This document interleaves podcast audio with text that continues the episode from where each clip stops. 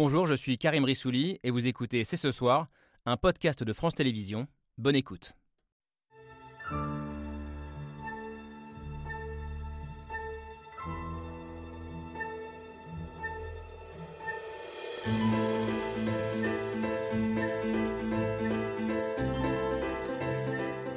Bonsoir à toutes et à tous, soyez les bienvenus sur le plateau de C'est ce soir. La terreur ne se limite pas aux frontières de notre État. Des missiles russes ont frappé la Pologne, le territoire de notre pays ami. Combien de fois l'Ukraine a dit que l'État terroriste russe ne se limiterait pas à nos frontières? Il n'y a pas d'indication prouvant qu'il s'agit d'une attaque délibérée. L'incident a été probablement causé par un missile de système ukrainien de défense antiaérienne tiré pour défendre le territoire ukrainien contre les missiles de croisière russes. Volodymyr Zelensky d'un côté, Jens Stoltenberg, le secrétaire général de l'OTAN, de l'autre. Deux déclarations contradictoires qui illustrent l'extrême confusion qui règne depuis hier soir. Qui croire dans cette affaire? Qui semble embarrasser le monde entier. À qui appartient le missile qui a frappé le sol polonais, faisant deux morts dans un pays membre de l'OTAN et de l'Union européenne? Mais au fond, est-ce que la provenance de ce missile change vraiment quelque chose? Avons-nous pris conscience, quelle que soit la vérité, que la guerre allait tôt ou tard s'étendre au-delà de l'Ukraine et frapper directement le sol de l'Union européenne? De nombreuses questions posées au moment où le climat diplomatique est en train d'évoluer avec un sommet du G20 qui aura condamné, je cite fermement, la guerre en Ukraine, signe peut-être d'un isolement de la Russie sur la scène internationale. Nous sommes le mercredi 16 novembre 2022. C'est ce soir. C'est parti.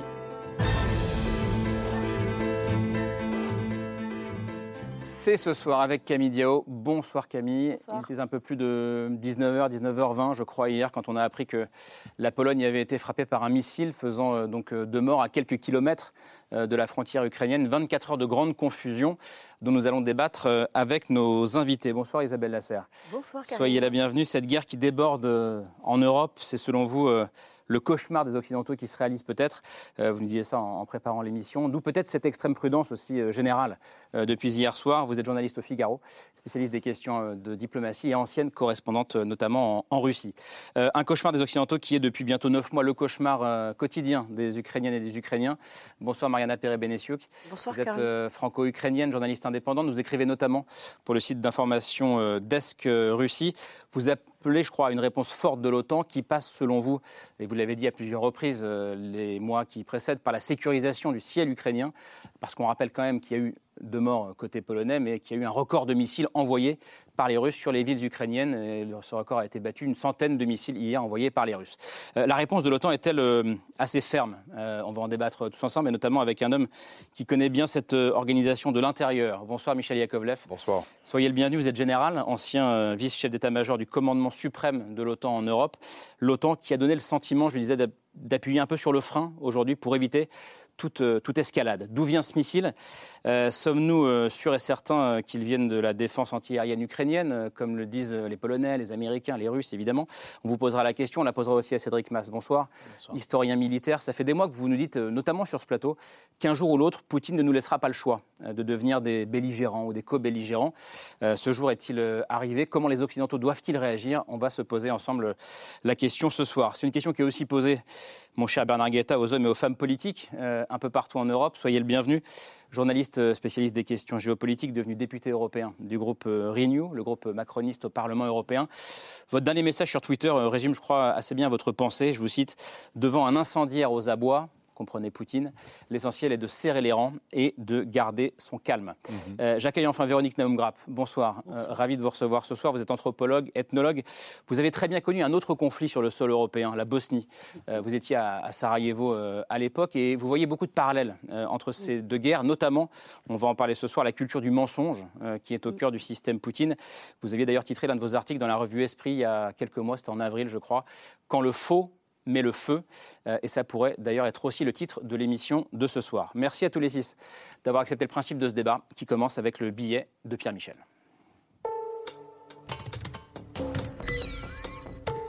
Ça a duré quelques heures, ça a pas mal tangué et ça aurait pu complètement déraper.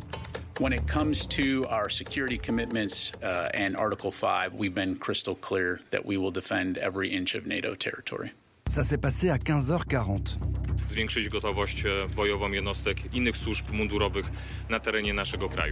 Un missile, un cratère, deux morts dans une ferme polonaise et c'est le reste du monde qui se met à trembler. Weryfikujemy, jak przesłanki wykorzystania artykułu 4, czyli konsultacji wszystkich członków sojuszu dotyczących właściwej odpowiedzi. Réunion d'urgence en Pologne et dans le même temps un appel à garder son sang-froid. Bądźmy rozważni, nie dajmy sobą manipulować. Pour Volodymyr Zelensky, l'affaire est entendue, c'est une provocation de plus de la Russie. Скільки разів Україна говорила про те, що нашою країною держава-терорист не обмежиться? Non seulement Zelensky n'a aucun doute, mais en plus il enfonce le clou. Має бути швидка реакція. Ця ракетна атака ось справжній виступ Росії на 20 Sauf que pour le G20, le message n'était pas aussi clair que ça. Ils étaient à Bali, en Indonésie, et c'était plutôt une bonne chose qu'ils soient réunis. L'actualité des dernières heures nous a à nouveau montré la sensibilité extrême de la situation. Pas d'emballement et même de la prudence. Les analyses sont en cours. Nous coopérons avec la Pologne pour savoir exactement ce qui s'est passé. Alors que la Russie niait toute implication Высокоточные удары наносились по целям только на территории Украины и на удалении не ближе 35 километров от украинско-польской границы. Joe Biden commençait, lui, à rectifier le tir. It's unlikely in the minds of the trajectory that it was fired from Russia, but we'll, we'll, we'll see. Et c'est ce qu'on a vu. The incident was likely caused by a Ukrainian air defense missile fired to defend Ukrainian territory. Un missile ukrainien et la Russie qui, pour une fois, dirait vrai. Mais l'Ukraine persiste. Elle maintient ses accusations et demande à accéder immédiatement au lieu de l'enquête. Un cratère de mort, un missile, encore des questions et beaucoup de confusion. Beaucoup de confusion, euh, effectivement. Alors, on pensait à la mi-journée que la grande confusion était derrière nous, que tout ça s'était euh, éclairci, mais c'est euh, visiblement un peu plus compliqué que ça. En tout cas, les Ukrainiens euh, continuent de dire euh, ce n'est pas nous. Euh, Zelensky euh, l'a répété ce soir, je vais le citer.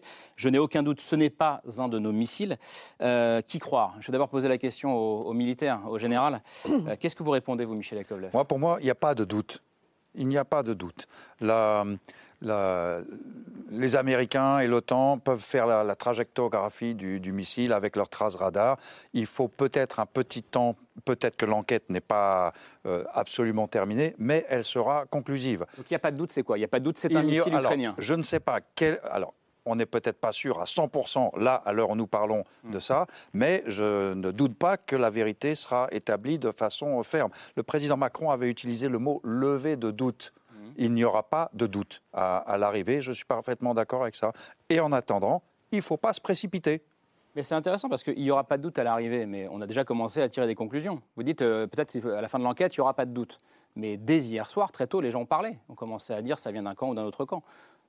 Eh bien, c'était, c'est un piège dans lequel l'OTAN n'est pas C'est, il ne fallait pas tomber dans ce piège. On a du sang-froid. On commence par se réunir. On prend date. C'est, c'est quand même la première fois en 73 ans que l'OTAN reçoit un missile sur son sol. Voilà. C'est, là, c'est pas anodin. Donc, on peut comprendre que la réaction de l'OTAN soit, euh, soit euh, euh, perplexe ou furibarde selon le, le- le contexte. Mais on commence par établir les faits. Après, on discutera de l'intention. Et, et voilà. Et en attendant, du sang-froid, du sang-froid. Que répond l'historien militaire Cédric Mass Écoutez, euh, il y, a- deux choses. La première, c'est qu'en effet, on est sur une des zones qui, à mon avis, est la plus surveillée actuellement par tous les capteurs, euh, tous les radars et les avions euh, de guerre électronique et de surveillance électronique possibles et les plus performants au monde.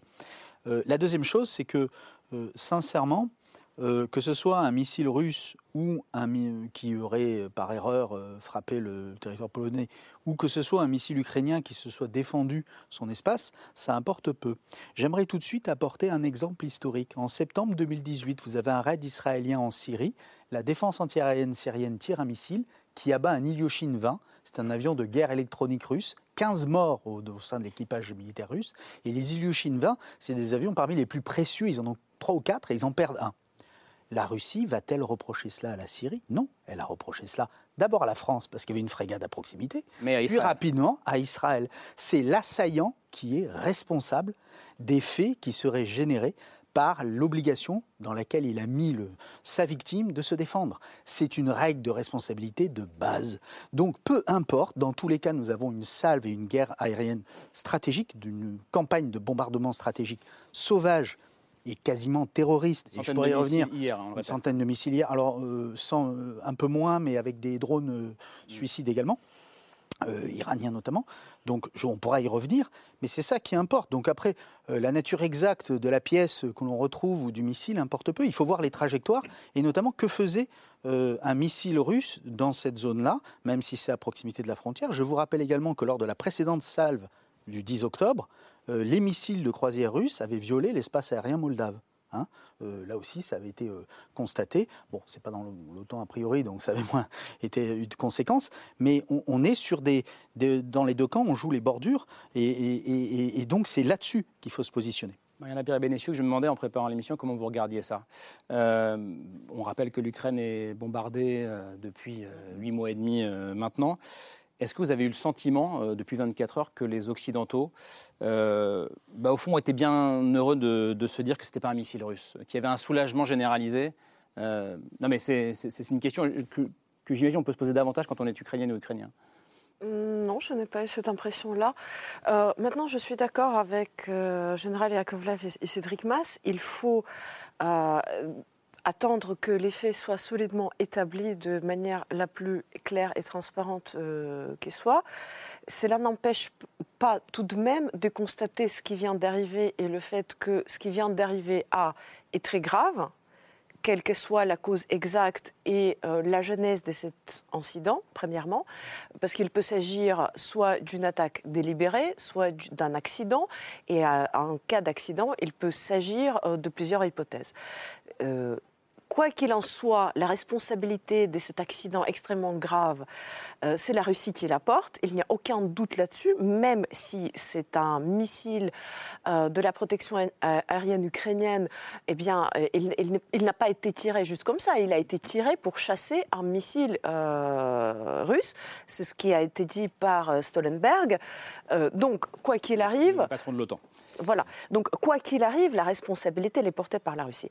Ensuite, il faudra attendre pour voir quelle est la nature exacte de ce qui s'est passé, pour savoir quelle est la réponse qui doit être apportée à, à- suite à- la, la grande à question, elle, est aussi dans le, le discours de, de Zelensky était très offensif hier soir euh, suite à, ce, ce missile qui s'est abattu en Pologne. Je le cite quand, quand il dit Pologne, État balte, c'est une question de temps avant que la terreur russe passe à autre chose.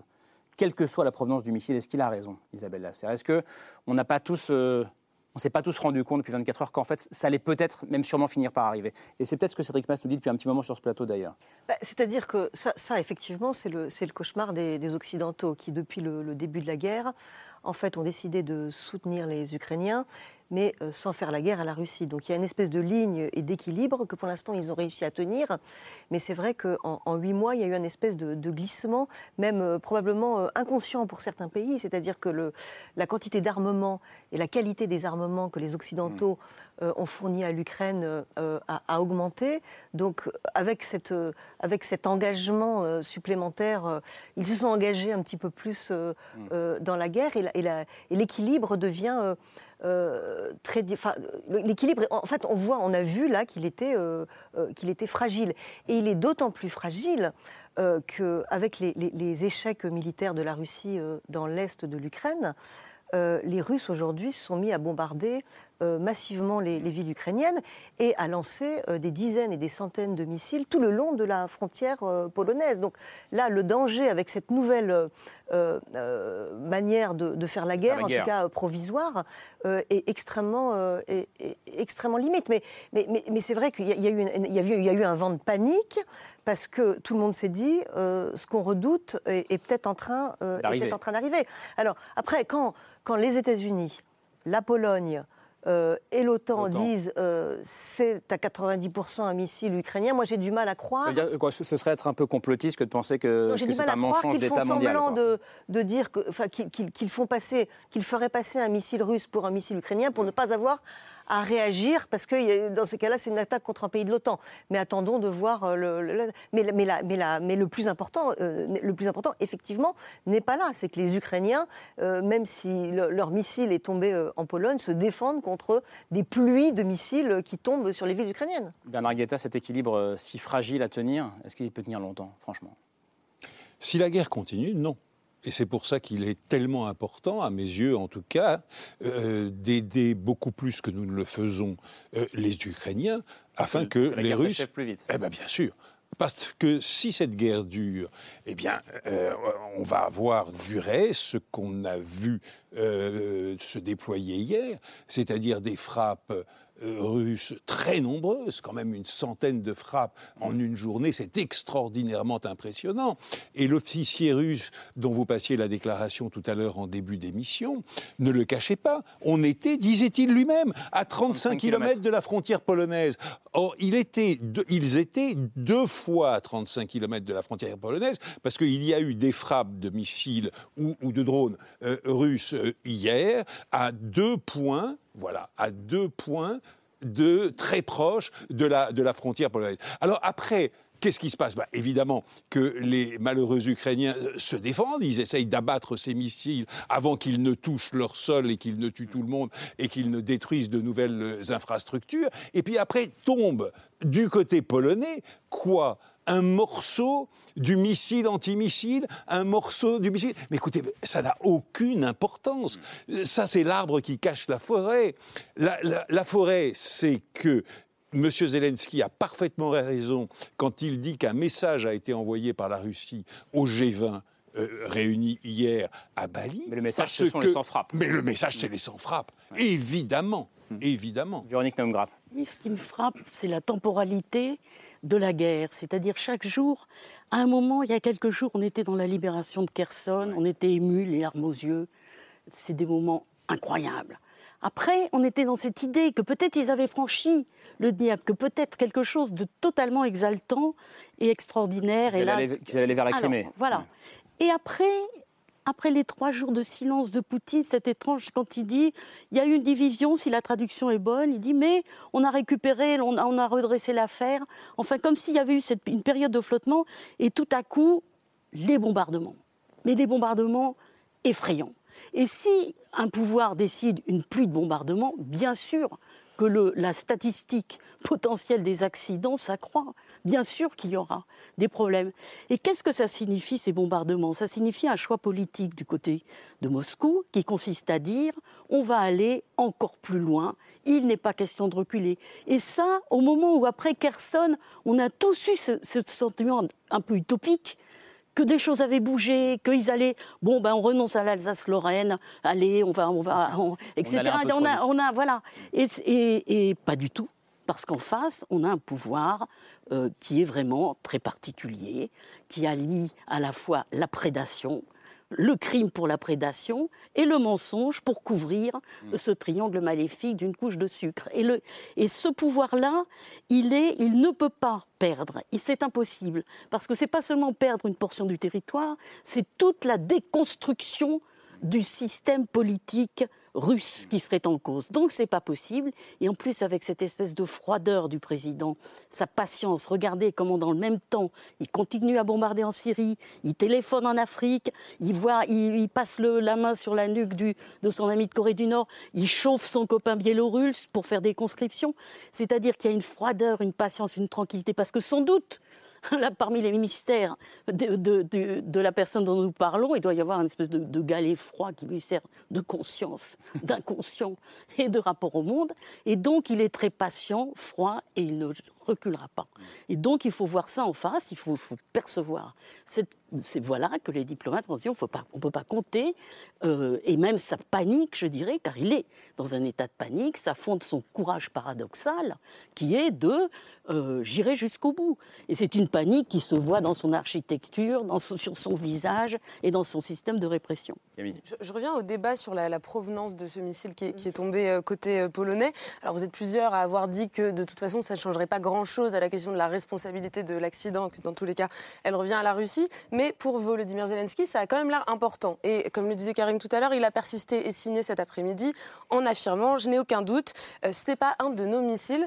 mais est-ce qu'il ne prend pas un gros risque politique en affirmant ça coûte que coûte avant euh, la fin de l'enquête. Parce que s'il s'avère que finalement c'était bien euh, le débris du système de défense euh, anti-aérien, est-ce qu'il ne prend pas le risque de voir sa, parole discréditée finalement, ce qui peut servir les Russes in fine? Et juste, je voudrais rajouter une précision, c'est que la Russie aujourd'hui a démenti que la pluie de missiles qui s'est abattue sur Kiev hier était, enfin voilà, ils, ils, ont dit ce ne sont pas nos missiles, ce sont les débris des systèmes de défense anti-aérien euh, ukrainien. Donc si Zelensky euh, s'avère ne pas dire la vérité sur l'accident côté polonais, euh, ça pourrait amener un certain nombre de personnes à croire la Russie sur, sur Kiev aussi.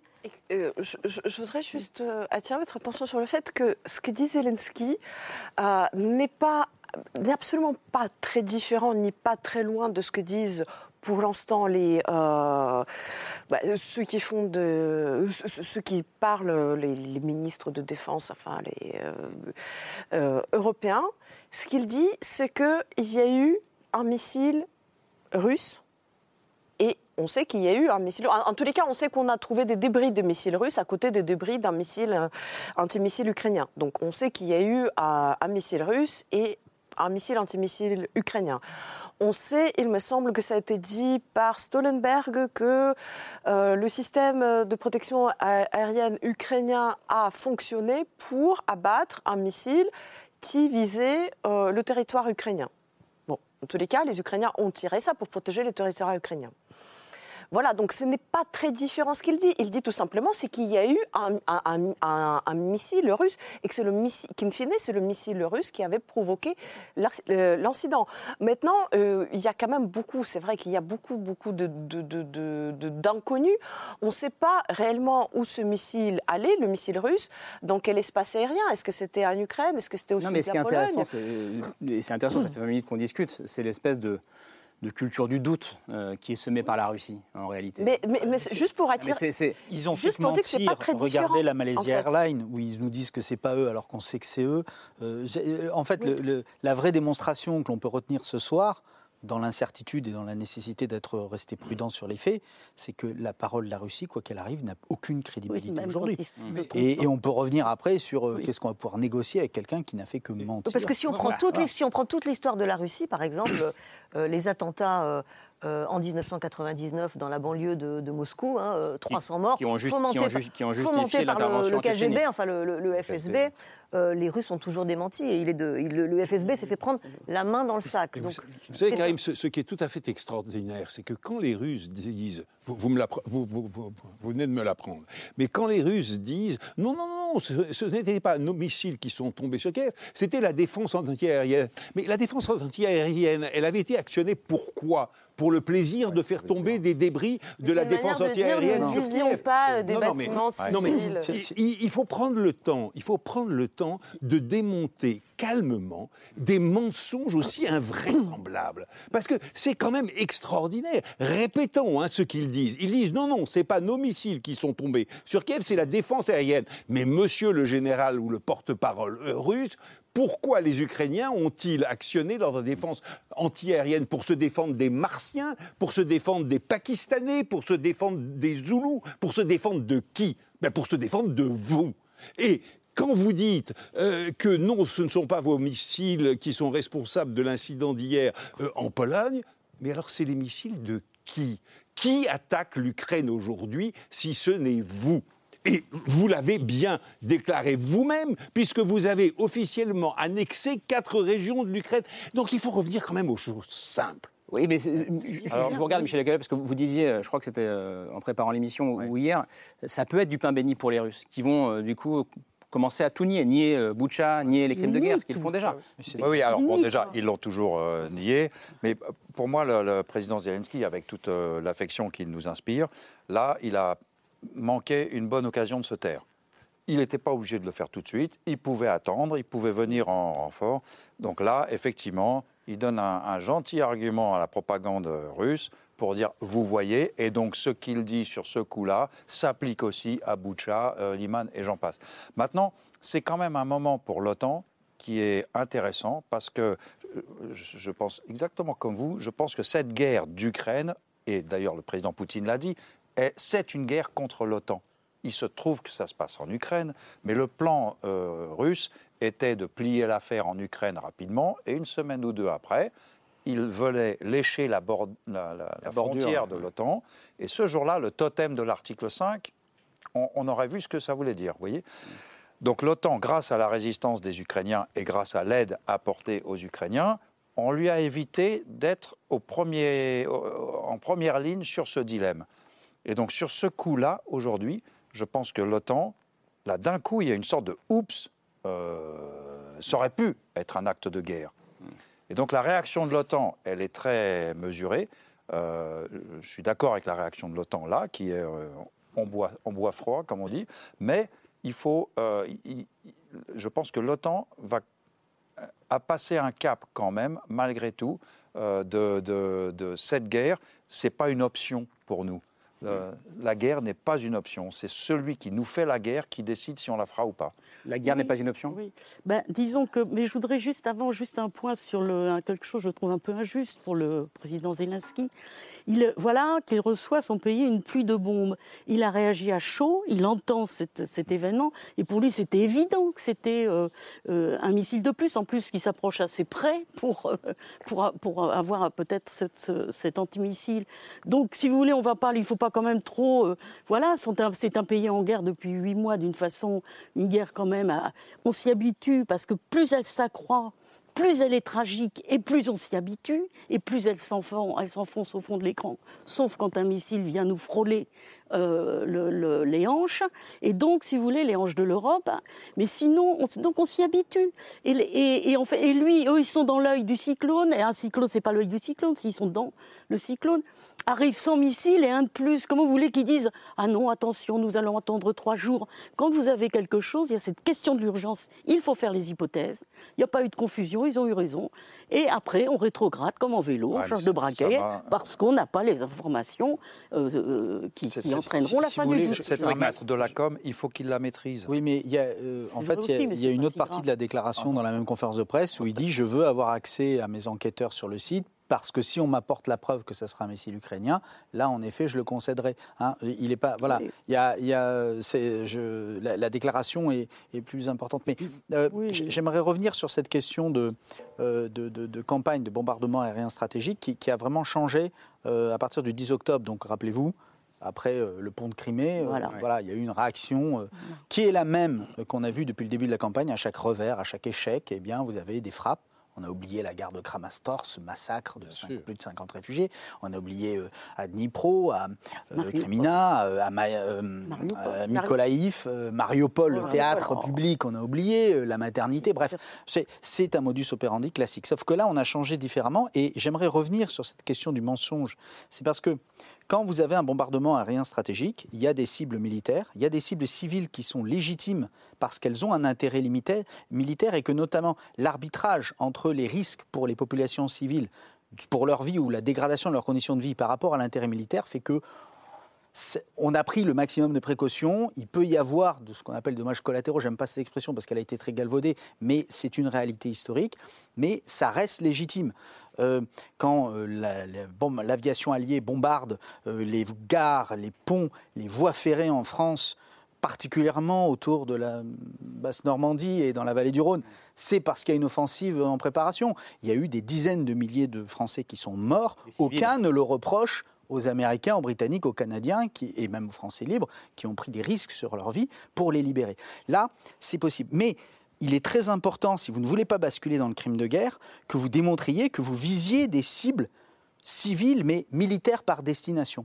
Et donc c'est très important lorsqu'il y a des, des morts et des, des, habitations qui sont visées, de dire ce n'est pas nous, ce sont d'autres missiles. Nous, on visait le transformateur. Bon, il se trouve que c'est le hmm. transformateur qui alimente la ville, qui alimente pas les usines, qui alimente pas l'appareil militaire euh, et industriel ukrainien, non, qui alimente les citoyens. C'est-à-dire qu'en réalité, on reste dans un crime de guerre parce qu'on ne vise pas c'est pas une campagne stratégique et c'est pas un ciblage qui vise un objectif stratégique ou militaire. Ça vise simplement à, se venger, à punir, à terroriser et à dégrader les conditions de vie à l'entrée de l'hiver en privant les Ukrainiens de chauffage et d'électricité. Ce sont les transformateurs des villes qui sont visés. Ce ne sont pas les centrales nucléaires, ça on va pas s'en plaindre, mais, ce ne sont pas non plus les centrales thermiques. Je vous rappelle qu'il y a plus d'une dizaine de centrales thermiques dont la moitié est sous contrôle, euh, sous occupation russe d'ailleurs, mais des centrales thermiques qui fonctionnent, ce n'est pas la production d'électricité qui est visée, ce sont les transformateurs à l'entrée des villes.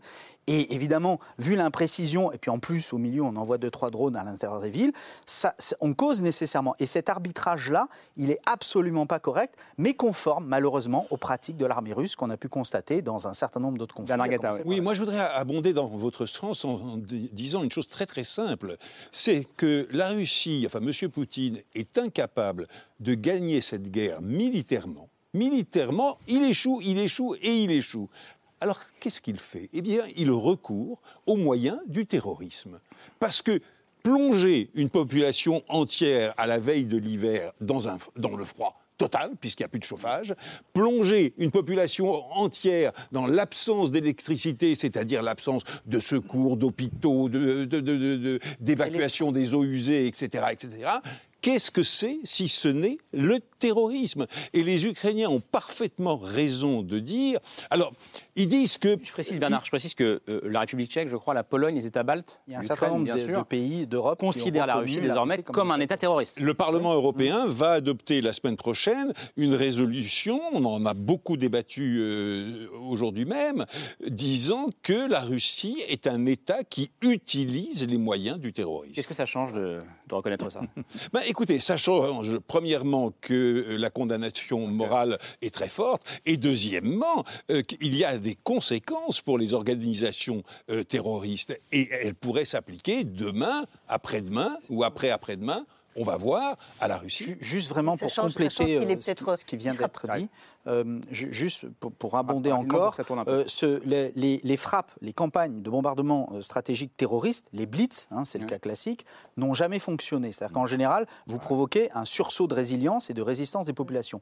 Pourquoi est-ce qu'il le fait quand même? Pour deux raisons. Un, ça a fonctionné qu'une seule fois dans l'histoire militaire à ma connaissance, c'est en Syrie où il a transformé la vie des rebelles syriens dans l'enclave hmm. d'Idlib en enfer sur terre. À Grozny. À Grozny, euh, bon, il a fallu quand même qu'il y aille. C'est pas, il a, il a fallu qu'ils y aillent. Non, non, là, vraiment. mais surtout, c'est deuxième raison. Et la deuxième raison, c'est que, c'est que, oui, mais ça n'a pas brisé la résistance des populations. Il a fallu les envahir. Euh, deuxième raison pour laquelle la deuxième raison, c'est surtout, et je termine très très rapidement, c'est que c'est surtout en dramatisant la vie des Ukrainiens, euh, eh bien, il va pouvoir réanimer ses relais pour un cessez-le-feu, pour une paix, à un moment où ça l'arrange, où il en a désespérément besoin. Donc en réalité, c'est toujours les opinions publiques occidentales qui sont le centre de gravité de l'effort de guerre russe mm. depuis le début. Isabelle Lasserre, puis Mariana. Isabelle Lasserre, sur cette phrase euh, importante, je pense, de Michel Yakovlev, quand vous avez dit la guerre n'est pas une option. Pardon, mais euh, tout le monde ne pense pas ça. Euh, comment vous regardez, comment vous entendez cette phrase? Parce qu'on parle de la, on parle, la question qui se pose ce soir, c'est la question de la réponse de la réponse de l'OTAN, de la, de la, est-ce qu'elle est à la hauteur, est-ce que c'est d'une forme de responsabilité ou une forme de lâcheté? Enfin, Toutes ces questions se posent. Non, pour l'instant, la réponse de l'OTAN, elle est, elle, est, elle est, très très mesurée. Et, et, ou pas? Non, je crois pas. En plus, le, euh, visiblement, l'OTAN a l'air de dire qu'il, que même si, c'est euh, d'un côté russe, le caractère accidentel de l'incident a l'air quand même ce qui est le, plus probable. les guerres, le problème des guerres, c'est que euh, on ne choisit pas toujours ses guerres et on ne choisit pas euh, tout le temps euh, la manière, dont, la manière dont, on y entre. Ce qui est certain, c'est que quand, Bernard Guetta parlait de, des efforts de l'Union européenne pour qualifier en fait les actions de Vladimir Poutine terroristes. terroriste, ça, ça peut avoir une implication parce que ça rendra, ça risque de rendre un petit peu plus compliqué à l'avenir toutes les velléités de dialogue et de, ça, risque d'affaiblir euh, ce, courant de la paix, en fait, qui, ne veut absolument pas de, de la guerre.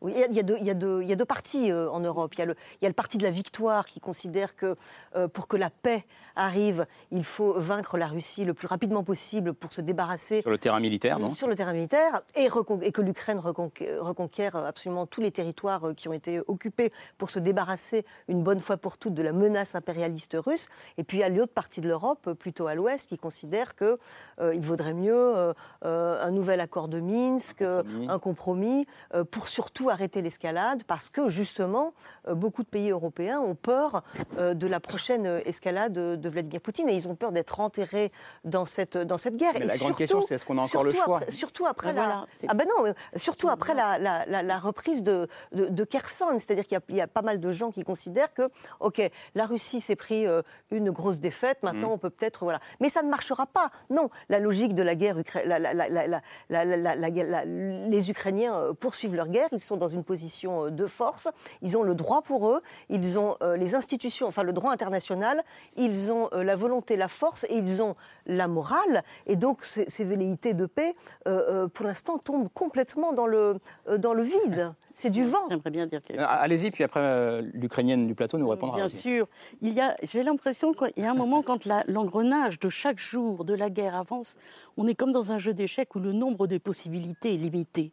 Et les limité de tous les côtés. L'OTAN est limité parce qu'il s'agit d'une frontière à ne pas franchir qui serait une mise en danger, et tout, voilà, de quelque chose de cataclysmique euh, refusé par tout le monde. du côté de l'agresseur, il ne peut plus reculer, donc il faut qu'il aille plus en avant. Donc, d'où ces bombardements, etc. Pas il, comment oui. Pourquoi il ne pourrait-il pas Voilà. Ils se sont retirés du Kherson.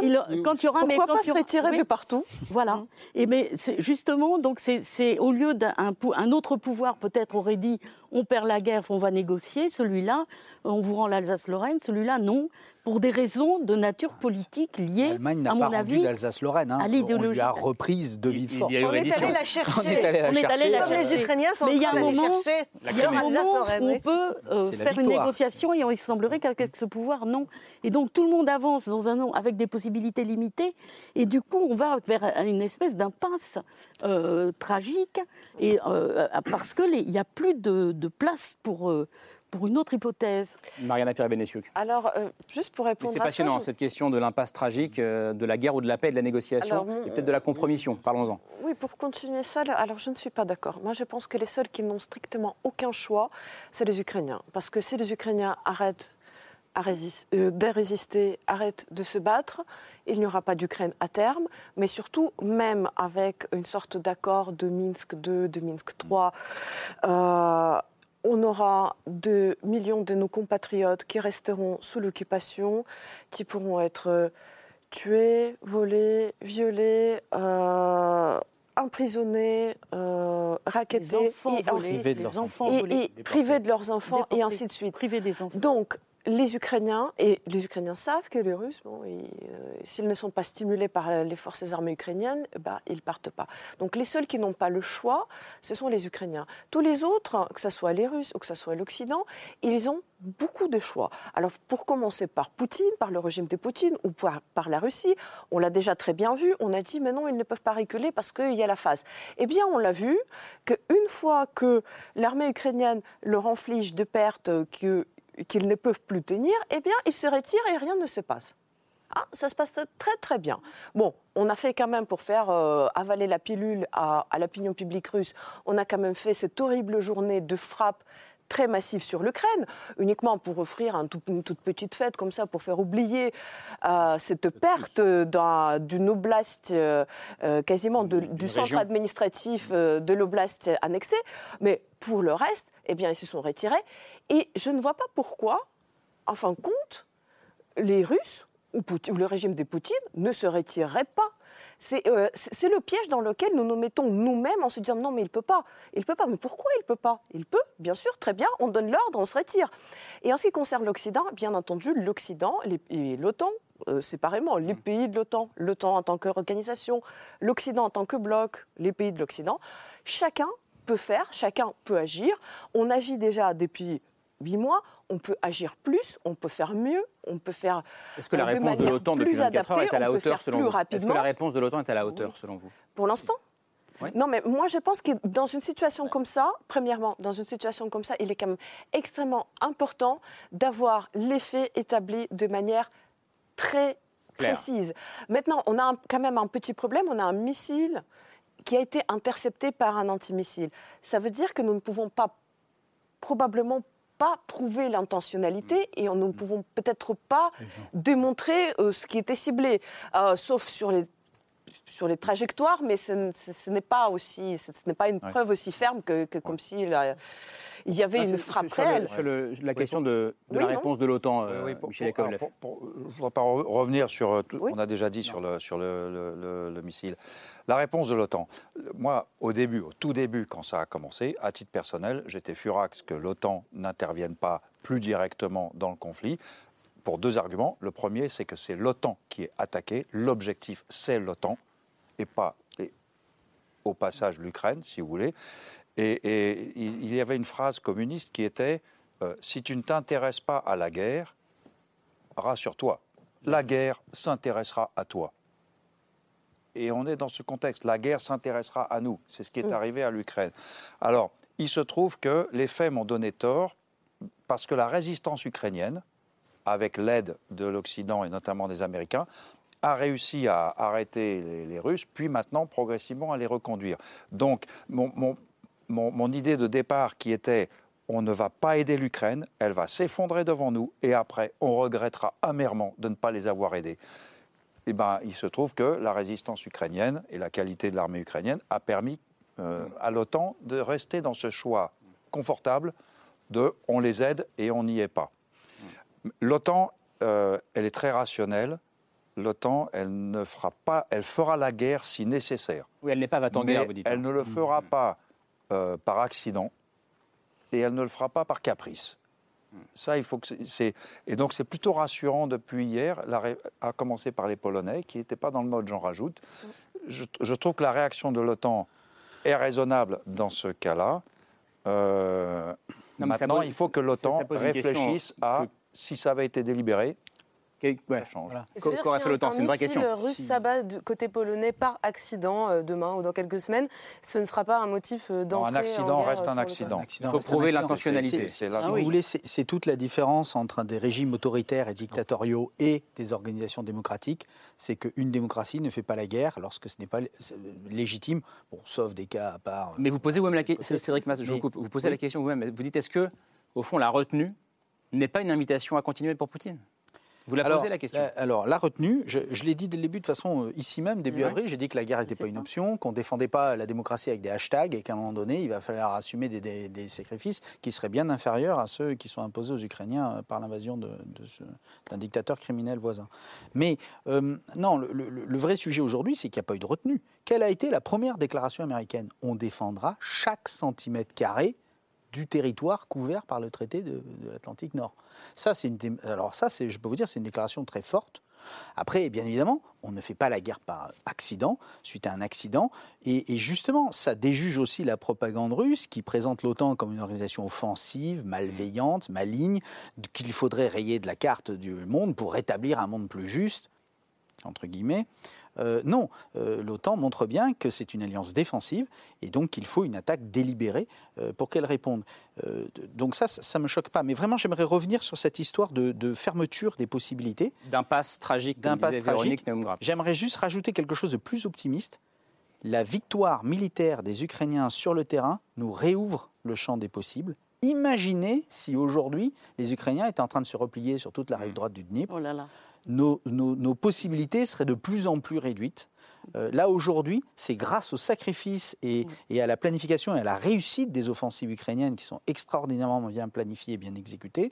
euh, Aidé notamment- par l'armement euh, occidental. Aidé par l'armement, mais c'est juste l'armement parce que vraiment la planification, elle est vraiment spécifiquement ukrainienne. Je ne veux pas leur retirer ça, attention, non, parce qu'il y a un discours russe aussi qui dit en réalité c'est déjà l'OTAN, c'est les Américains qui mercenaires, font la c'est les Américains qui font tout. Je peux vous dire que les offensives qui ont été menées, que ce soit à Kherson ou à Izium, euh, ce sont des offensives qui ne sont pas euh, nécessairement euh, designées comme on aurait pu voir l'offensive en Krajina euh, de Croatie en 1995 ou d'autres. Bernard Guetta, est-ce que, Oui, vous êtes totalement certain qu'on ne regrettera pas un jour de ne pas avoir été plus ferme ou est-ce que vous vous posez encore parfois la question ah non, non, je, suis totalement certain qu'on le regrettera. Ah je suis totalement certain qu'on le regrettera si les Ukrainiens arrivaient à perdre la guerre, ce que je ne crois pas. Je pense que les Ukrainiens gagneront cette guerre contre la Russie, pourvu que nous les aidions plus, et notamment que nous leur donnions euh, vraiment euh, mmh. dans les jours qui viennent, de quoi se protéger, c'est-à-dire de quoi organiser au-dessus de l'Ukraine ou des parties les plus importantes de l'Ukraine, eh bien tout simplement un dôme de protection. c'est absolument nécessaire. Mais euh, si vous me permettez, je reviens à la question de, la guerre et de la paix pour, pour dire deux choses qui, me semblent très simples.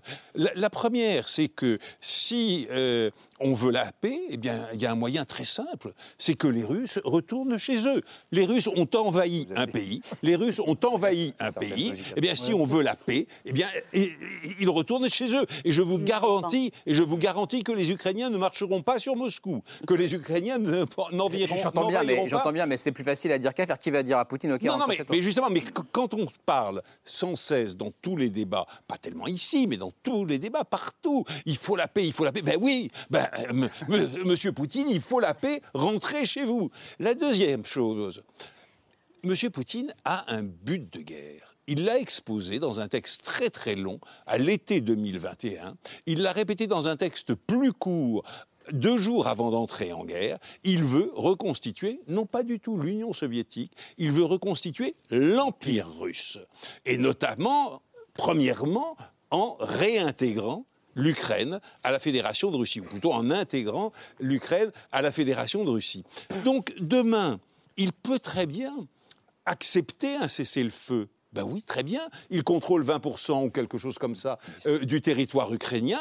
Le, cessez-le-feu lui permettra de reconstituer ses forces et le jour venu de repartir, euh, de repartir à l'offensive pour reconstituer son empire. Et donc le seul moyen, le seul moyen d'arrêter cette guerre, puisque M. Poutier ne se retirera pas de son plein gré, c'est d'aider réellement et massivement et immédiatement les Ukrainiens à le défaire, parce que je vous rejoins complètement, madame, évidemment que Poutine sera, fera ce qu'il sera obligé de faire. Et quand on dit Poutine ne peut pas reculer, mais s'il est obligé à reculer, il reculera. C'est très simple. C'est vous qui disiez ça, donc je vous laisse répondre. Oui, oui. Juste euh, une chose, je pense que le, ce type de pouvoir, comme le pouvoir au Kremlin, il y a aussi des leviers auxquels on pourrait penser. Et le fait, par exemple, par exemple, bon, c'est une guerre extrêmement criminelle, ce qui n'est pas le cas de toutes les guerres. Hein. Toutes les guerres ne traitent pas comme ça les populations civiles mm. qu'elles envahissent. En plus, en disant, en leur prenant leur langage, en disant qu'eux défendent les droits de l'homme, en prenant, en faisant une prédation dans le mensonge politique de l'identité morale des victimes. On vous tue au nom des crimes pour lesquels euh, vous croyez vous battre, et c'est nous qui les, qui les, qui en ayant, qui en lançons le discours. Mais c'est pas ça que je veux dire. Je veux dire que ce qu'on pourrait quand même faire, parce qu'il va être très difficile Alors justement, il faut prouver, etc., que les scientifiques aillent sur le terrain, de démontrer que les crimes qui sont en train d'être commis, viol, vol, prédation, euh, déportation d'enfants forcés, il y a, là c'est un sujet énorme, etc., de remonter jusqu'à Poutrine. Par contre, il y a une, une situation extraordinaire. C'est le 24 février dans la nuit ou devant tout le monde, sur tous les écrans du monde. Aux antipodes, ils l'ont vu. En Sibérie, on l'a Quelqu'un qui disait je ne fais pas la guerre, la décide. Mais c'est extraordinaire, ça, décider une guerre. Comme c'est gratuit, comme c'est facile. Le, voilà. Et, et, et en avant, le monde bascule et on produit un océan de destruction, de souffrance extraordinaire. Et bien ça, c'est le crime contre la paix. Ça, c'est le crime d'agression. Et ça, il est devant. Là, il ne peut pas dire que c'est les nazis avec les gay pride et les satanistes qui ont fait la guerre en Ukraine. Il peut être traduit devant la, traduit la justice dès maintenant pour crime de paix pour crime contre d'agression, ne pas sortir de son pays, jugé, incriminé actuellement, tout de suite là, avec l'État terroriste que l'Europe va décider, on l'incrimine, et ce qui touche l'orgueil du, du, du, tyran, car le tyran, il est bouffé. Comme on l'a fait pour Milosevic à l'époque. Mais oui, et on a mis un peu de temps. Isabelle Lasserre. Oui, moi je pense que euh, pour, pour, pour obtenir la paix en Ukraine, c'est pas euh, comme le propose régulièrement euh, Paris ou euh, Berlin, proposer des négociations et un cessez-le-feu. La seule chose qui puisse ramener la paix, c'est que l'Ukraine récupère l'intégralité de ses territoires occupés, y compris la Crimée. Or, en ce moment, on est dans une période où il peut y avoir un cercle vertueux. Les Ukrainiens vont très vite. La victoire de Kherson, c'est absolument énorme. Poutine est sur la défensive à Moscou. Il faut aller très très vite et beaucoup plus fort. Parce que si on ne le fait pas, euh, en Europe, certains pays se disent bon, c'est la, c'est la, guerre des Ukrainiens. euh, Est-ce que vraiment on doit s'en mêler euh, Parce que si Vladimir Poutine conserve une partie du territoire ukrainien, ce n'est pas seulement qu'il continuera à déstabiliser l'Ukraine et à relancer des offensives, mais c'est que fort de cette victoire, d'abord. Il, il- il sera un, un- un très très bon exemple pour la Chine euh, avec Taïwan, ok ce, ce- ce qui est à- ce que je revendique euh, comme étant à moi, bah, finalement, je peux le prendre, personne ne le défendra. Ensuite, il peut attaquer d'autres pays. La Moldavie, euh, euh, les pays baltes, euh, tout La ce qui revendique, tout ce qui revendique déjà dans le côté. les Russes. Et ensuite, et ensuite, le fait de maintenir une occupation sur un pays empêche ce pays de euh, rentrer dans l'Union européenne, de rentrer dans l'OTAN. Et le maintien dans une instabilité qui se diffuse absolument dans toute la région, et ça, c'est très mauvais pour l'Europe. Hormis le fait que, moralement, moi, je ne sais pas comment l'Europe pourrait se relever euh, d'un tel échec. Ça veut dire qu'il faut arrêter, selon vous, de parler de négociations Bien sûr. D'ailleurs, Pour moi, les Ukrainiens n'en parlent pas. C'est Pourquoi évident. on en parlerait Je ne Alors, vois pas moi, trop. c'est évident. Si, Alors, non, a- les Ukrainiens en parlent, ils mais, en parlent. mais en posant leurs conditions. posant leurs que la conditions. Russie Ouais, se de retrait. Oui, si fait. les, buts de guerre, les buts- Retrait, réparation, justice Non, mais- internationale. Les buts de guerre demain. de l'Ukraine Ah, n'ont pas varié depuis le début. C'est la reconstitution de la souveraineté euh, telle- dans les frontières reconnues par la Russie en 1994 à Budapest. Euh, ju- juste une Mais petite juste, pardon, Frédéric, parenthèse. ça veut dire qu'on ne se met pas autour de la table, si je suis ce que dit Isabelle Lasserre, mais- avant que 100% Alors, du territoire ukrainien euh, soit je- reconquis, je- je y compris suis- la Crimée. Je, je vais prendre la casquette euh, à la fois avocat et historien militaire. La paix, c'est comme un mariage, il faut deux accords. La guerre, c'est comme un divorce, il suffit qu'un seul le veuille. Voilà. Mariana Perret-Bénécieux, est-ce que, parce que non, c'est une très belle formule, mais ce que je viens de dire, est-ce que ça veut dire qu'il n'y aura pas de négociation avant que les Ukrainiens aient récupéré 100% de leur territoire, Crimée y Il compris peut y avoir des négociations sur Crimée y comment les. Ukrainiens peuvent récupérer les territoires. Ça aussi, c'est une option. Les négociations sur comment les Ukrainiens peuvent récupérer tous les territoires, y compris la Crimée, bien entendu. Parce qu'encore une fois, je ne sais pas pourquoi, d'ailleurs je rejoins tout à fait ce qu'a dit Isabelle Lasserre, je ne, je ne comprends absolument pas pourquoi on fait cette exception pour la Crimée, comme si, euh, tout simplement parce que ça a été annexé en premier, En 2014. euh, comme si, euh, comme si les quelques millions de personnes, comme s'ils ne subissent pas bah, un régime policier répressif, comme s'il n'y avait pas de disparition forcée en, en quantité très importante depuis que la Russie avait occupé la péninsule.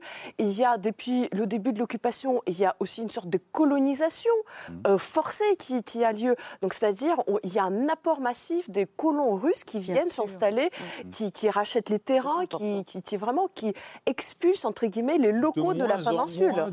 Oui, Voilà. a Donc, pas, pour nous, pour les Ukrainiens et pour les Criméens, enfin, il n'y a pas de différence entre les territoires nouvellement occupés et la Crimée. Si vous me permettez, il y a même un mouvement inverse. maintenant. oui. Les, les Russes qui étaient venus s'installer en Crimée Ils s'en vont. s'enfuient. Ju- Ils ju- s'enfuient. Juste pour abonder vraiment, euh, juridiquement, depuis les annexions le de droit. septembre 2022, il n'y a plus de différence entre la Crimée Voilà. et le reste des territoires Absolument. occupés par l'armée russe. Quelque part, Poutine s'est piégé. Balle dans le pied. Voilà. Oui, oui. Aujourd'hui, juridiquement, et, moi, quand je dis, il y a, a pourquoi vous faites la différence Crimée. avec la Crimée par rapport aux autres On me dit, ah, vous faites du militantisme. On me l'a sorti. On m'a dit, oui, mais c'est de l'idéologie. Ben non, juridiquement, c'est exactement la même situation. On est que sur une... Non, parce que les élites occidentales se basent sur les accords de Minsk et les accords de Minsk ne, concer- Ouais, ne concernaient que le Donbass et par ailleurs, parce que dans, dans la psyché d'une partie des élites, notamment françaises, la Crimée est russe. Voilà. Les accords de Minsk, c'était vraiment un truc en bois des îles. euh, c'était- C'était un scandale. hein.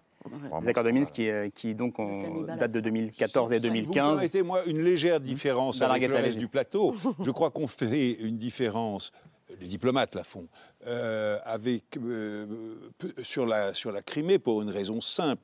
C'est que chacun sait que si un jour il y a un accord de paix, ben, la marge de négociation, ce sera la Crimée. Et que vraisemblablement, on arrivera à un retour de la Crimée dans l'intégralité du, dans l'intégrité du territoire russe, mais avec un bail amphithéotique pour la base navale de Sébastopol.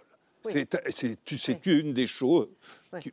Qui- qui est envisageable. J'ai un autre argument qui est que euh, la Crimée, ce sera euh, un morceau beaucoup plus difficile, à la fois militairement, parce qu'il y a plus euh, de pro-russes, parce qu'il y a beaucoup plus de, de matériel militaire euh, euh, russe, donc, c'est que, donc la Crimée est beaucoup plus euh, euh, euh, défendue, et que euh, les, les Occidentaux pensent que euh, pour Vladimir Poutine, euh, la Crimée, c'est vraiment euh, le truc qui peut lui faire péter les plombs et euh, basculer dans un, dans, un, dans un domaine de l'irrationnel. Euh, je- je- je- Et puis une grande partie de la population russe considère effectivement que la Crimée est russe, ce qui n'est pas du tout le cas pour le Donbass. Mariana Alors, euh, premièrement, je pense que ça n'a strictement, mais alors strictement aucune importance que considère la population russe sur la Crimée. Mais alors déjà pour commencer.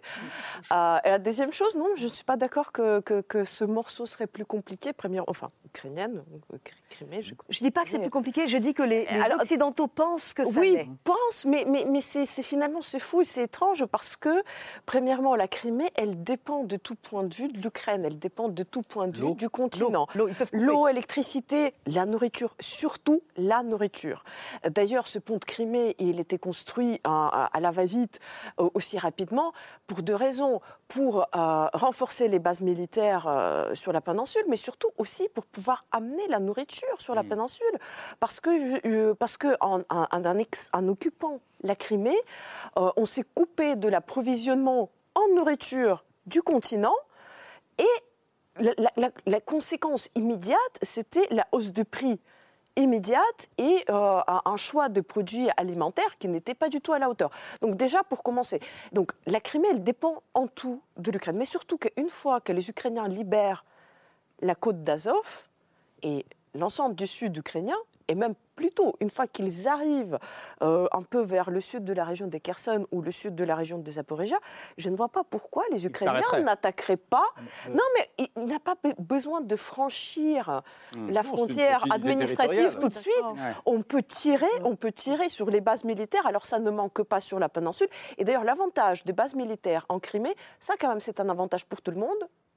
Euh, je salue tout le monde euh, sur cette situation qui est assez heureuse, c'est qu'en Crimée, il y a beaucoup de bases militaires, mais elles sont assez quand même séparées de villes, des des villes et des villages. Donc c'est-à-dire que normalement, ce n'est pas un centre-ville, comme ça peut arriver devrait- on ailleurs devrait- on euh, devrait dans éviter les crimes de guerre. soviétique. M- Non, Michel mais Yakovlev. Quand, quand on connaît ces bases militaires, donc on va tirer sur ces bases.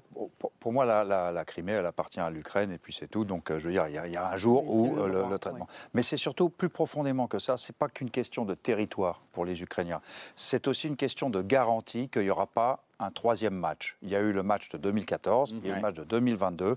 Il faut qu'ils soient libérés euh, de, la crainte du, troisième match, tout comme la France et l'Allemagne. La France est libérée de, après un siècle. Nous n'avons pas peur des Allemands et j'ose l'espérer euh, réciproquement. Donc, et, là, du coup, euh, la population russe, dans son ensemble, à l'heure actuelle, il semble établi qu'elle est dans une espèce de tripe complètement, com- complètement maladif à l'égard, de, entre autres, de l'Ukraine.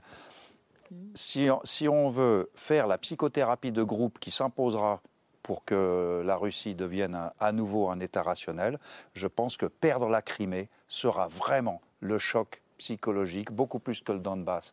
Donc en fait, c'est pour moi une condition à long terme que le principe de réalité commence à se faire jour dans l'esprit des Russes. Et pour ça, le symbole, ça sera la Crimée. Quand l'Ukraine aura récupéré la Crimée, c'est plus que du territoire. Et c'est intéressant parce qu'on n'avait pas ce genre de discussion il y a, il y a quelques semaines. hein. Il y a quelques semaines, il était évident pour tout le monde et tous les observateurs, Oui, c'est le cercle sauf, sauf les Ukrainiens qui étaient sur le plateau. de- de- La La, 2014. la Crimée était- n'était pas dans le n'était pas dans le jeu. Moi, je dirais je que le grand choc psychologique pour les Russes, ce sera le jour où la Russie sera condamnée à payer des indemnités de guerre et des réparations. Et là, on verra l'ampleur des destructions, l'ampleur des massacres, l'ampleur des morts, tout simplement, euh, dont, a dont l'Ukraine a eu à souffrir. dont est responsable la- Et dont l'Ukraine a eu à souffrir. Quand. Mariupol sera libéré. Véronique Naum-Grapp, cette, cette question de, de jusqu'à la Crimée ou pas, elle rejoint un peu ce que vous disiez il y a quelques jours dans Ouest France. Vous disiez, il ne faut pas être prêt à tout pour un cessez-le-feu, au risque de perdre son âme. C'est ça le danger qui nous guette aujourd'hui? Ben oui, c'est-à-dire que quand les bombes tombent, moi je suis, je respecte la trouille, je suis une trouillarde. Les bombes me font une peur. effrayante, même quand c'était les obus de mortier, euh, qui tellement différents de ces missiles. Il faut savoir que les tympans, la vibration, le corps vibre. Le, une, être bombardé, c'est un truc. Et donc tout tout, tout pour arrêter ça. Donc c'est la question du cessez-le-feu. Mmh. Maintenant, ça peut être, euh, évidemment, euh, c'est calamiteux, c'est-à-dire bon, mais je respecte la peur et je respecte ce, ce, besoin d'arrêter les bombardements. Un, non, mais ceux qui ont peur ne sont pas ceux qui sont bombardés. Oui, bien sûr. Non, mais l'argument de Véronique Neugrap, c'est de dire, sous aucun prétexte, on ne doit pactiser avec l'assassin. Oui, c'est ce que dit Véronique Neugrap. et c'est une, une, des questions qui continue à se poser. Oui, oui, bien sûr. Et vous le disiez, Isabelle Lasserre, c'est une des questions qui continue à se poser. Dans... Il y a une ligne de fracture aussi en Europe. Bah, il y a une ligne de fracture. pardon, mais je me suis aussi posé la question en, voyant euh, Lavrov au G20 euh, à, Bali. Euh, les comparaisons historiques sont toujours compliquées, mais ça m'a quand même interrogé sur le fait qu'on continue à recevoir dans un G20 euh, le ministre russe des Affaires étrangères. Oui, mais qui le reçoit? C'est pas la France, c'est pas l'Allemagne. Oui, puis Lavrov, c'est pour euh, c'est un peu la face présentable du régime, euh, donc et, c'est pas celui. oui, bah, bien sûr, avec des guillemets. Ou bien, mais, il y a eu les crimes de guerre, il y a eu Boucha, il y a eu tout ça. on exclut la Russie du ah bah G20 option parfaitement euh, envisageable. Et pour ça, il faut l'accord de la Chine et l'accord des autres. Exactement. Ou bien euh, la Russie est là, sur cette si elle n'est pas exclue. sur cette question de la moralité, euh, moi j'ai été une des, une, des, premières choses qui m'a qui m'a frappé quand, quand Kherson a été libéré, c'est que euh, le, les, deux, il y a eu, les, deux drapeaux ont été euh, plantés en même temps, le drapeau ukrainien et le drapeau européen. Euh, Maïdan s'est fait quand même aussi au nom de l'Europe. Il y avait des drapeaux européens, c'est-à-dire que les Ukrainiens, en plus de leur courage absolument extraordinaire, sont quand même les seuls en Europe qui portent les valeurs de, de, européennes et de la démocratie aussi haut et, et, aussi fort. Enfin, qui le fait aujourd'hui en Europe? Ne serait-ce que pour ça, on doit être à leur côté. Cédric Mass, sur cette question de...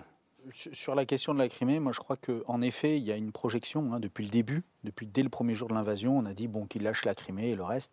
Euh, moi, ce qui me dérange, c'est qu'on parle à la place des Ukrainiens. Euh, voilà, c'est à eux de choisir. C'est ce que je dis. Je l'ai dit d'ici même. C'est-à-dire que si un jour ils nous disent on met les pouces, c'est pas à nous à leur tordre le bras pour arrêter. Ils nous demandent de l'aide, on les aide. Mais en revanche, si un jour ils cessent, c'est pas à nous à continuer à les pousser. mais euh, aucun gouvernement euh, aucun gouvernement d'une des grandes démocraties européennes, les Américains, etc., ne parle au nom des Ukrainiens. Au contraire, il faut super attention. Mais absolument. Et, quand, quand Emmanuel Macron de lâcher la Crimée, de commencer à mais quand Emmanuel... un plan Non, mais ça, c'est les conversations de diplomates, etc. Mais les chefs d'État, les chefs de gouvernement, même les ministres des Affaires étrangères... Le rappel à chaque phrase. Le rappel à chaque phrase. Oui. Quand les Ukrainiens le voudront et aux conditions que les Ukrainiens choisiront. Oui, Exactement. Camille point central. je reviens juste rapidement sur, sur le G20 donc, qui vient de se conclure euh, à Bali et euh, le, donc les, les, 20 pays qui constituent le G20. Donc je rappelle que c'est les 8 plus grandes économies euh, du, du, monde avec 12 autres pays émergents. Donc il y a la Chine, il y a le Mexique, il y a l'Afrique du Sud. Et l'Inde aussi, oui. Ces 20 pays qui sont mis d'accord, et c'est la première fois depuis le début de la guerre, pour un communiqué en commun. Communiqué qui, qui stipule que, je cite, la plupart des membres condamnent fermement la guerre en Ukraine. Alors évidemment, toute l'ambiguïté euh, réside dans la formulation. Euh, la plupart. Qu'est-ce qu'il faut comprendre, euh, Bernard Guetta? Est-ce que, ça veut dire que le camp occidental réussit à ramener de son côté peu à peu les, les non, les non alignés? Peu à peu, ça n'est pas décisif, ça n'est pas massif, mais oui, peu à peu. Et pourquoi? Pour une raison très simple, c'est que les dirigeants chinois, comme les dirigeants indiens et bien d'autres, voient que M. Poutine est en train de perdre sa mm. guerre. Ils ne veulent pas être entraînés avec lui. Eh bien, ils ne veulent pas être entraînés avec lui. Et euh, il est rare euh, de voir la victoire aller à la défaite. Mm-hmm. Non, généralement quand euh, un pays ou un homme, parce que c'est beaucoup plus un homme aujourd'hui, est en train de perdre, M. Poutine, eh bien les autres se détournent de lui ou s'éloignent à petits pas. Vous savez, on recule discrètement. Alors, qu'est-ce qu'on a fait dans ce communiqué à la fin du G20 On a rappelé les résolutions votées par l'Assemblée générale de l'ONU et qui, elles, étaient catégoriques dans la condamnation de, la, guerre. et de l'agression russe. Alors là, les Russes ne pouvaient pas dire non, bah, parce que c'était tout simplement un rappel d'un texte voté, ou deux textes d'ailleurs, votés par l'Assemblée générale des Nations unies. Mais ils auraient pu claquer la porte ils ne l'ont pas fait. Ils ne l'ont pas fait. Pourquoi? Parce qu'ils ne voulaient pas signer leur isolement. Ils ne voulaient pas signer leur isolement. Vous êtes d'accord avec S'ils avaient claqué la porte, ils auraient dit on est seuls. oui, alors je, je, pense qu'il y, y, a une chose, il y a une phrase qui fait écho à, à, à ce que dit euh, euh, Bernard aujourd'hui, c'est la, la, manière dont le Kremlin euh, dans, qui a condamné le, le, les, les, réactions de, de l'Ukraine et de la Pologne sur l'histoire du, du, du, missile tombé, a complètement euh, euh, exclu les Américains de cette critique. Et ils ont dit, pour une fois, les Américains ouais. ont été euh, très professionnels, très mesurés, etc. C'est pas leur genre d'habitude.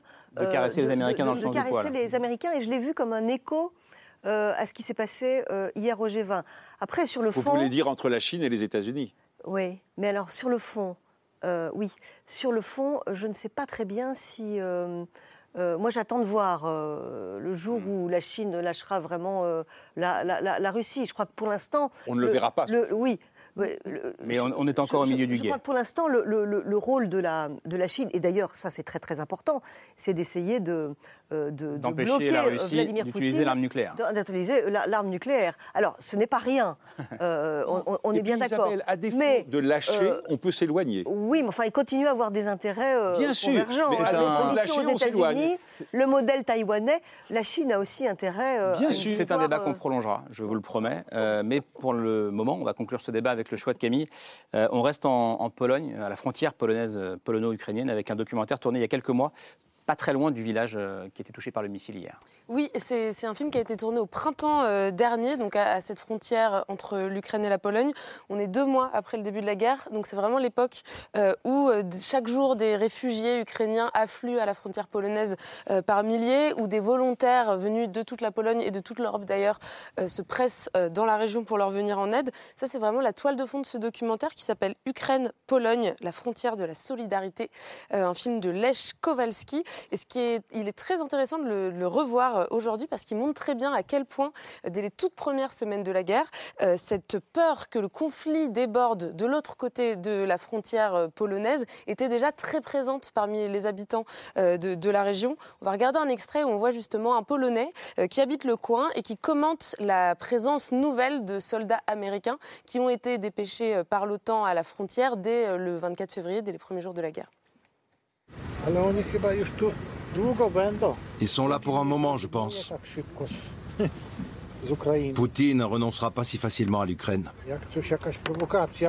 À la moindre provocation ou en cas de tir sur notre territoire, la guerre pourrait bien éclater ici. On est tout près de la frontière. Elle pourrait arriver jusqu'à nous et s'étendre à toute l'Europe.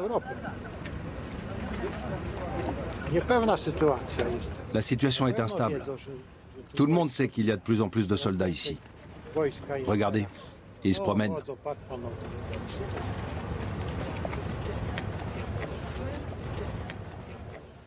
Donc voilà, sept mois plus tard, les inquiétudes de cet homme sont plus que jamais euh, d'actualité. Mais il y a un autre aspect absolument passionnant à ce documentaire, euh, c'est qu'il explore la, la relation, l'histoire de la relation très douloureuse, très complexe entre les peuples polonais et ukrainiens, particulièrement dans cette région euh, frontalière. il nous rappelle que pendant la Seconde Guerre mondiale, il y a des groupes de nationalistes d'extrême droite ukrainiens qu'on appelle les bandérites, qui ont perpétré des massacres, des atrocités sur la population polonaise, atrocités qui n'ont jamais jamais été reconnu par l'État ukrainien. Et donc on se rend compte avec les témoignages des habitants de la région que 70 ans plus tard, le souvenir de ces épisodes est encore très vif chez les Polonais, que malgré ça, euh, ils font preuve d'une vraie... sur Armia Krajowa, il y a quelque chose? Euh, alors att attendez, mais malgré ça, je vais jusqu'au bout. Ils font preuve d'une vraie solidarité envers les réfugiés. Et ce qui s'esquisse dans le documentaire, euh, bah, c'est en fait le début d'une réconciliation et d'un apaisement entre les peuples à la faveur, si je peux dire comme ça, euh, de cette guerre que la Russie mène à l'Ukraine. Donc c'est Ukraine-Pologne, la frontière de la solidarité, et c'est à voir sur arte.tv. Et j'ai dû aller vite, mais évidemment, l'histoire est racontée dans toute sa complexité. Oui. Très rapidement, parce qu'on n'a pas le temps de faire le débat Ukraine-Pologne ce soir. ah, ah, non, pas, vraiment. pas du du tout. Moi, je pense que, en effet, c'est une, c'est une belle fin d'un très très long processus. Mm. Euh, parce que en fait, les, les, nations ukrainiennes et polonaises sont extrêmement proches et nous partageons euh, de longs, longs siècles d'histoire commune. Et je sais qu'il y, y, a beaucoup de Français qui vont être étonnés d'entendre ça parce qu'ils se sont habitués à la propagande russe qui lie l'Ukraine à la Russie, mais en réalité, euh, les Ukrainiens sont beaucoup, beaucoup plus liés Il faut que je... aux Polonais et aux Lituaniens. Et donc, on regardera ce documentaire et c'est une, une, histoire pour en apprendre davantage. très compliquée, très Il faut vraiment que je rende l'antenne euh, merci beaucoup euh, d'avoir été sur ce plateau ce soir. Merci Isabelle Lasserre. On vous lit dans le Figaro. Merci Véronique Nemgrap d'être venue euh, ce soir. Mariana Peribénessiuk d'Escrucy. on peut vous retrouver. ça peut. Ça peut, on peut aussi. Merci Michel Yakovlev d'être venu nous, nous, éclairer ce soir. Cédric Mass également. Et enfin Bernard Guetta. Merci à vous. Camille, on se retrouve demain. Ce sera aux alentours de 22h45. Merci. Et merci de fidélité.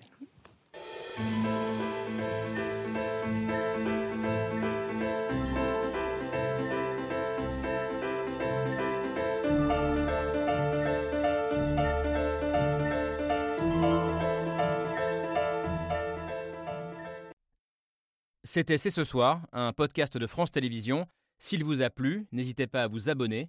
Vous pouvez également retrouver les replays de l'émission en vidéo sur France.tv.